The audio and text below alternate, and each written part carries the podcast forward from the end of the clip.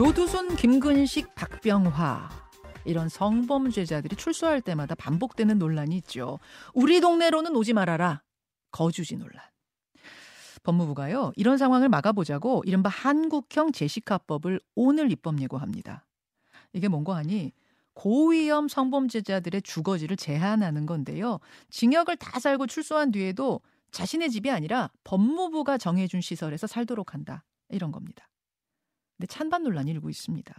법의 형평성 그리고 실현 가능성 측면에서 가능하다, 실현 가능하고 법적으로도 문제 없다라는 주장과 아니다, 실현 불가능할 뿐더러 심각한 포퓰리즘이다. 이런 주장이 맞서고 있는데요. 양측 이야기를 들으면서 여러분 생각 정리해 보시죠. 입법 예고 기간이기 때문에 아직 확정은 아니란 점 열어두고 여러분 고민해 주시면 되겠습니다. 먼저 한국형 제시카법 필요하다 찬성하는 분이세요. 경기대 범죄심리학과 이수정 교수님 안녕하세요. 네, 안녕하십니까. 예, 반갑습니다. 그리고 반대하시는 분은요. 한국형사법무정책연구원의 김대근 연구실장입니다. 실장님 안녕하세요. 네, 안녕하세요. 예, 반갑습니다. 우선 두 분 모두 왜 찬성하는가, 나는 왜 반대하는가 그 이유를 일 분씩 말씀하실 기회 드리겠습니다. 먼저 이수정 교수님, 꼭, 네, 일단, 꼭 필요합니까? 네, 어, 저는 필요하다. 재범 어, 억제 현저히 도움이 될 거다 이런 생각이 들고요. 예. 이미 전자발찌를 차고도 이게 사실 지리적인 추정만 하다 보니까 성범죄 재범을 하는 사람들이 조금씩 늘고 있거든요. 그리고 음. 그분들이 과거에 거의 동종 전과력을 다수 가지고 있는 사람이라는 게 입증이 됐습니다. 음. 그래서 지금 전자감독 재범률을 거의 육분의 일 정도 감소시키는데 아마 야간의 외출 제한 등을 추가로 적용하면 재범률을 더 떨어뜨릴 수 있을 거다. 그런 차원에서 찬성한다. 이런 입장입니다. 음. 여기서 잠깐 좀 체크할 것이요. 만약 그 사람의 동거 가족이 있다면 같이 사는 처자식이 있다. 뭐 이런 이러면은 그 처자식도 같이 시설에 들어가는 거예요? 아니요, 그렇지는 않은 걸로 알고 있고요. 지금 가족이 수용되는 시설은 아닌 걸로 알고 있습니다. 그렇기 때문에 어. 지금 아마도 당사자, 해당 사항에 있는 당사자만 일단 에, 뭐 결국은 거주가 되는 시설이 생기는 건데요. 음. 지금 조두순은 좀 예외적이지만 그러나 거의 대다수 지금 이 요건에 충족되는 일 년에 한 육칠십 명 정도는 네. 가족과 연이 다 끊어진 사람들이 대다수입니다. 거의 백 퍼센트까지는 아니어도 구십구 퍼센트가 사실 가족이 이 사람들을 지원하지 않는 지경에 이르거든요. 전과력이 누적돼서. 예. 그렇기 때문에 그런 경우에는 출소를 해도 올 때 갈 데가 없는 분들이 많아서. 알겠습니다. 네. 알겠습니다. 지금 파태방 갱생보호시설에 있습니다. 자, 김대근 실장님은 왜 우려가 크다, 문제가 있다고 보시는 걸까요? 네, 이 입법 형식이 일단 고위험 성범죄자 거주지 제한 법을 개정하고 또 성추행 약물치료법을 개정하는 형태의 입법이잖아요. 예. 올해 입법 초에 제기됐던 것들은 이제 거리 제한 기준을 두어서 거주를 제한하겠다, 접근을 금지하겠다는 것이었는데 처음에는 거주지를 뭐 공원이나 학교에서부터 육백 미터를 네. 벗어나게 하겠다 이거였다가 그렇게 네. 따지면 우리나라엔 살 곳이 없어 이래가지고 이제 시설로 네. 수용하겠다로 바뀐 거죠? 예. 네, 그 거리 기준의 비합리성이라든지 수많은 부작용들 때문에 실효성이 없다라는 지적을 받았고 지금은 일정한 특정한 장소에서 거주를 지정하는 형태잖아요. 예. 사실 이것은 거주 이전의 자유를 더 침해한다, 제한하는 측면이 있기 때문에 거주 이전의 자유에 대한 본질적인 내용은 침해할 부분들이 있고요. 음.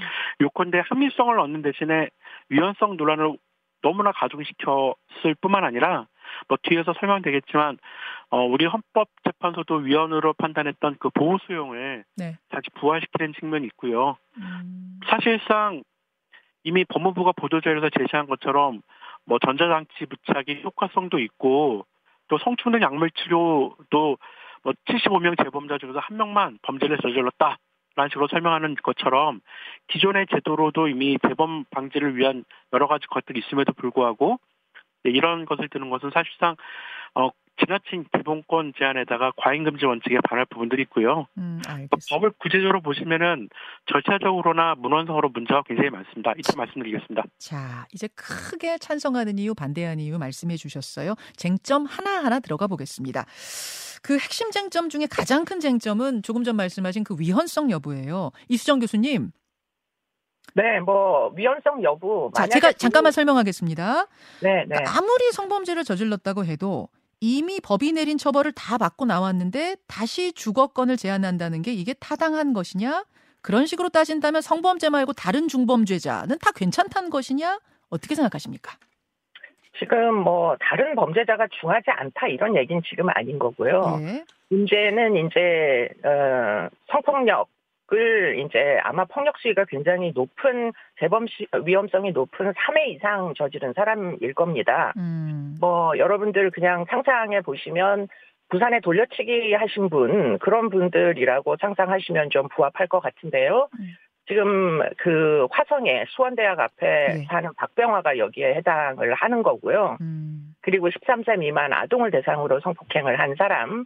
초등학생에게 성적인 반응을 보인다는 것 자체가 사실은 굉장히 좀 도착적인 경향을 전제해야 되는 거고요. 예. 그렇기 때문에 이제 조두순 씨나 지금 아예 출소를 못한 김근식을 한번 생각해 보시면 상상이 될 겁니다. 음. 그런 분들이 출소를 했을 시에 재범을 안 한다는 보장을 사실 하기가 어렵고요. 음. 이미 뭐 여러 가지 우리의 이제 제도 속에서 전자감독도 십오 년씩 했으니까. 네.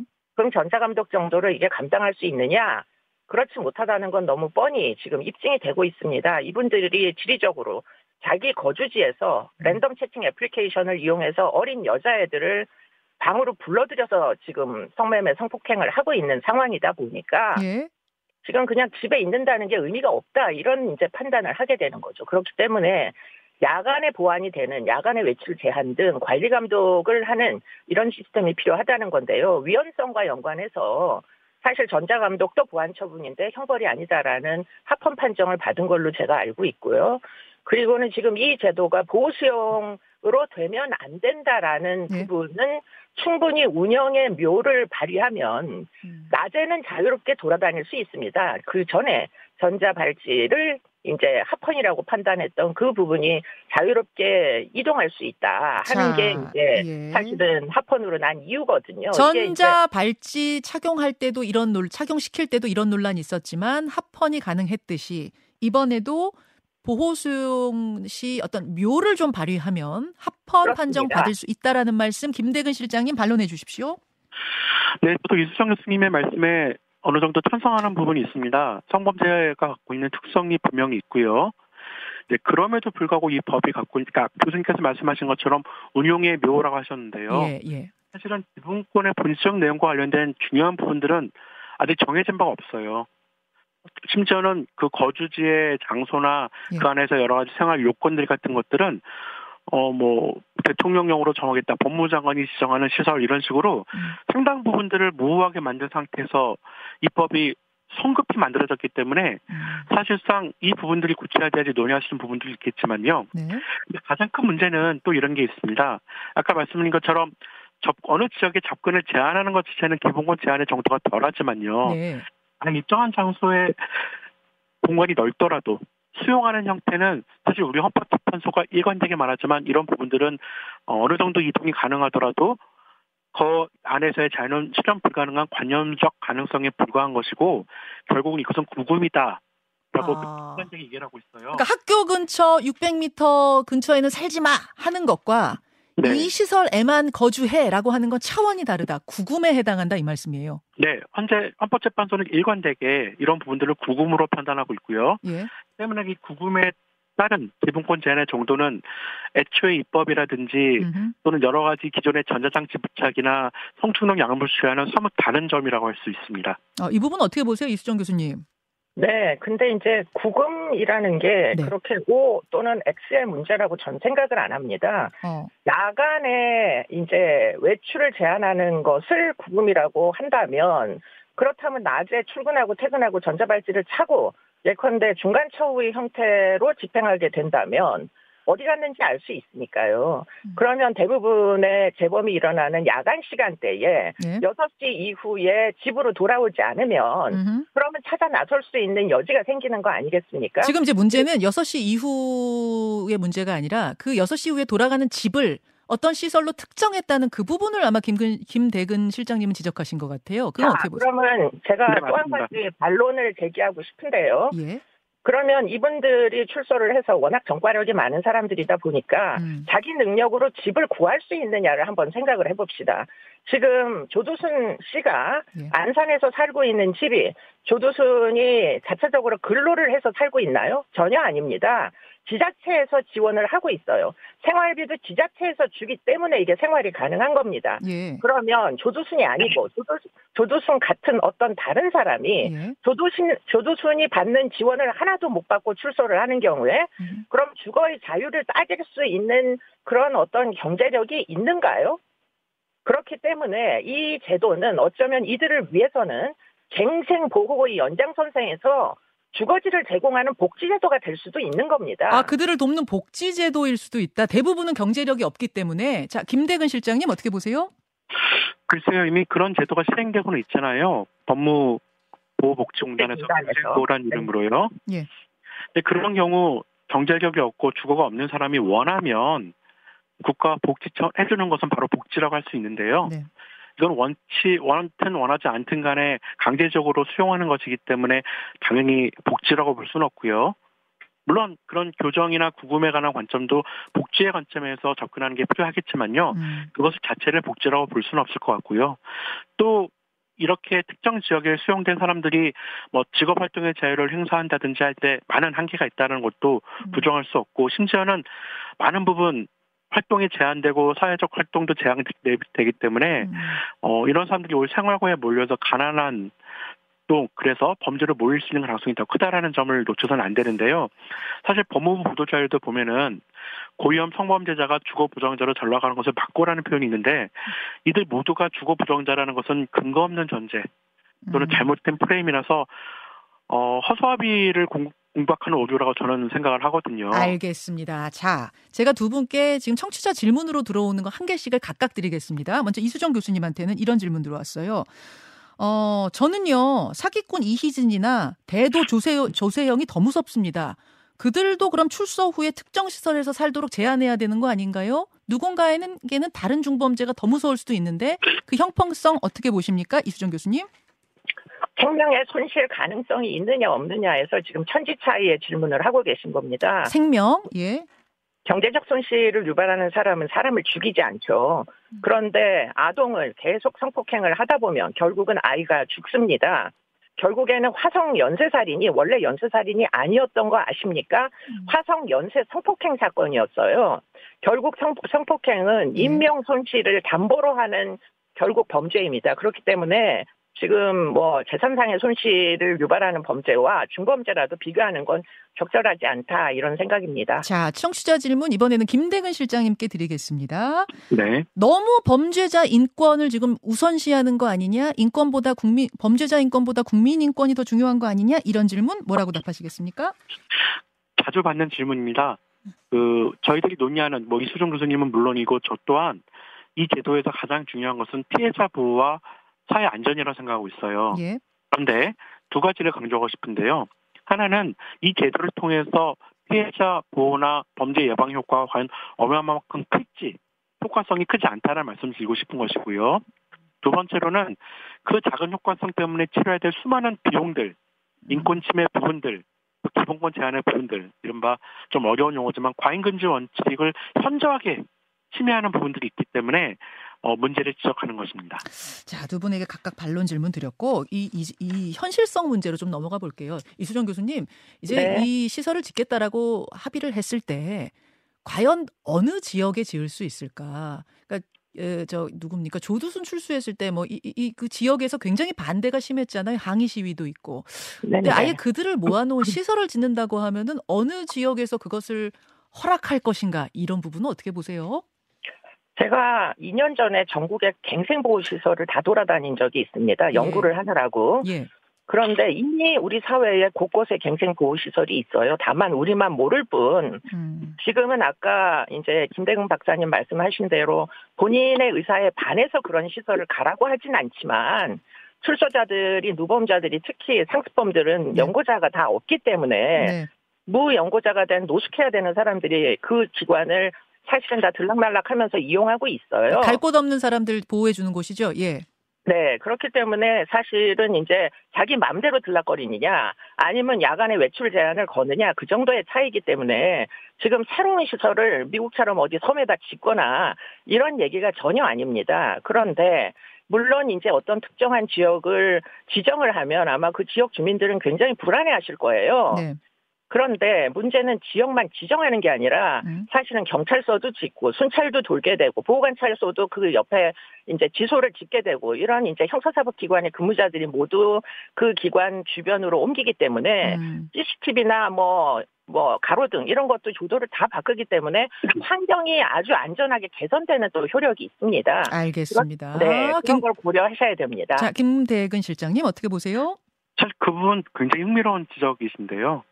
어, 지역사회의 두려움, 우려 같은 것들이 배제될 만큼의 어떤 밀폐되고 폐쇄된 시설을 만들어진다라면 그 자체가 구금이 되는 거예요. 오. 가장 우려하는 것은 사실 그 부분이거든요. 결국은 이미 책임을 다하고 출소한 사람들에게 다시 또 다른 형태의 구금을 취한다는 점에서 이것은 어, 계속 반복되는 것으로 좀 민망하긴 하지만 이중처벌이라고밖에 할 수밖에 없는 부분들이 있고요. 음. 또 사회 이제 교정시설 자체에 대한 여러 가지 방감도 있지만 최근에 많이 완화되기도 했어요. 그런데 특히 지금처럼 이른바 고위험 성범죄자들을 별도로 관리하는 시설이라는 것 자체에서 네. 어느 정도 자유나 또 교수님께서 말씀하신 것처럼 뭐 출퇴근 이런 음. 것들이 가능하다라면 네. 당연히 두려움을 불식시키는 것은 불가능해 보입니다. 아, 주민 두려움을 불식시키긴 어렵다. 네. 아, 이제 이런 문제들이 지금 핵심 쟁점으로 떠오르고 있는 상황. 그러면 김대근 실장님 보시기에는 이거 입법 예고됐지만 결국 위헌 소송 걸면 걸릴 거라고 보세요? 법 법적으로 문제 될 거라고 보세요? 네, 그렇습니다. 아까 어. 말씀드린 것처럼 기본권의 행사를 제한하는 게 아니라 기본권 자체를 본질적으로 제한한다는 측면에서 어떤 수단의 최소성이라든지 침해 최소성이라든지 달성하고자 하는 효과가 미미함에도 불구하고 또는 검증되지 않았음에도 불구하고 음. 그로 인해서 침해되는 기본권 제한 정도가 매우 크기 때문에 법익의 균형성도 현저하게 크고요. 사실은 아, 저, 시장 시장 이 부분이 제가 중요한데요. 이미 입법 예고가 돼 있잖아요. 또 법무부가 네. 검토해서 입법 예고를 할 때는 아마 그런 헌법적인 면을 다 고려하지 않았을까 언뜻 생각은 그래서 이게 그러면은 누군가가 이거 위헌입니다 소송 걸면 그때는 아마 다시 판단하게 되고 어, 어떤 법의 문턱 못 넘을 거다 이렇게 보신다는 말씀이죠? 네, 법무부가 뭐 헌법재판소 그 자체도 아니고 음. 행정 집행부와 또 사법부의 어떤 권력의 견제와 균형이라는 측면에서 예. 법무부 판단에도 불구하고 사법적 판단은 다를 수밖에 것이다. 없는 부분들이 있고요. 그래, 또 사실 법무부가 음. 지금 입법안을 서거, 서둘러 낸 부분들도 어떤 다소는 보여주식의 파퓰리즘이라는 오해도 많이 받는 상황이기 때문에요. 뭐 충분히 제기될 수 있는 문제. 무엇보다도 법 안에서 수많은 절차적인 문제가 있어요. 예를 들어서 뭐 그 법원의 결정에 대해서 항고와 재항고를 하더라도 거주지 제한 명령의 집행은 정전히 효력이 없다. 음. 구조의 사항이 그런 게 들어있는데 이건 그 그 자체로 절차적 권리 침해하는 부분들이고요. 알겠습니다. 알겠습니다. 그 이야기 이제 법적인 절차 문제들 계속 지적해주고 계시는데 시간이 없어서 요 쟁점 하나만 더 이야기하고 마치겠습니다. 이수정 네. 교수님, 재범 방지의 효과는 어떨 것이냐. 아까 김대근 실장님은 재범 방지 효과도 별로 높지 않다는 부분 지적하셨는데 이수정 교수님 어떻습니까? 저는 재범 방지 효과는 있다라고 봅니다. 왜냐하면 이게 이제 전자발찌 같은 경우에 집에만 있게 하니까 집에서 성폭행을 해요. 성매매를. 그러니까 그 야간 시간대를 관리 감독을 하면 지금 그 재범 시간대, 장소 같은 것들을 뭐 관리 감독을 할 수 있고요. 또 한 가지는 그 제가 볼 때 이게 문제가 안 될 것 같은 게 부정기형으로 가출소의 요건을 널리 인정하면 됩니다. 뭐 혼자 살다가 네. 출퇴근하다가 네. 직장 동료하고 연애를 해서 결혼을 하기로 했다. 이럴 수도 있는 거 아닙니까? 예예. 그러면 지금 주거지에 수용됐던 명령을 예. 가출소의 형태로 가종료를 시켜주면 전자감독도 가종료 심사를 하거든요. 아 결혼 그럼, 결혼하겠다 그러면요? 아니 뭐 예를 들자면 그런 겁니다. 그러니까 어. 가종료를 효율적으로 운영할 수가 있으면 이거는 징역하고는 다른 거죠. 아, 자 김대근 실장님 어떻게 보세요?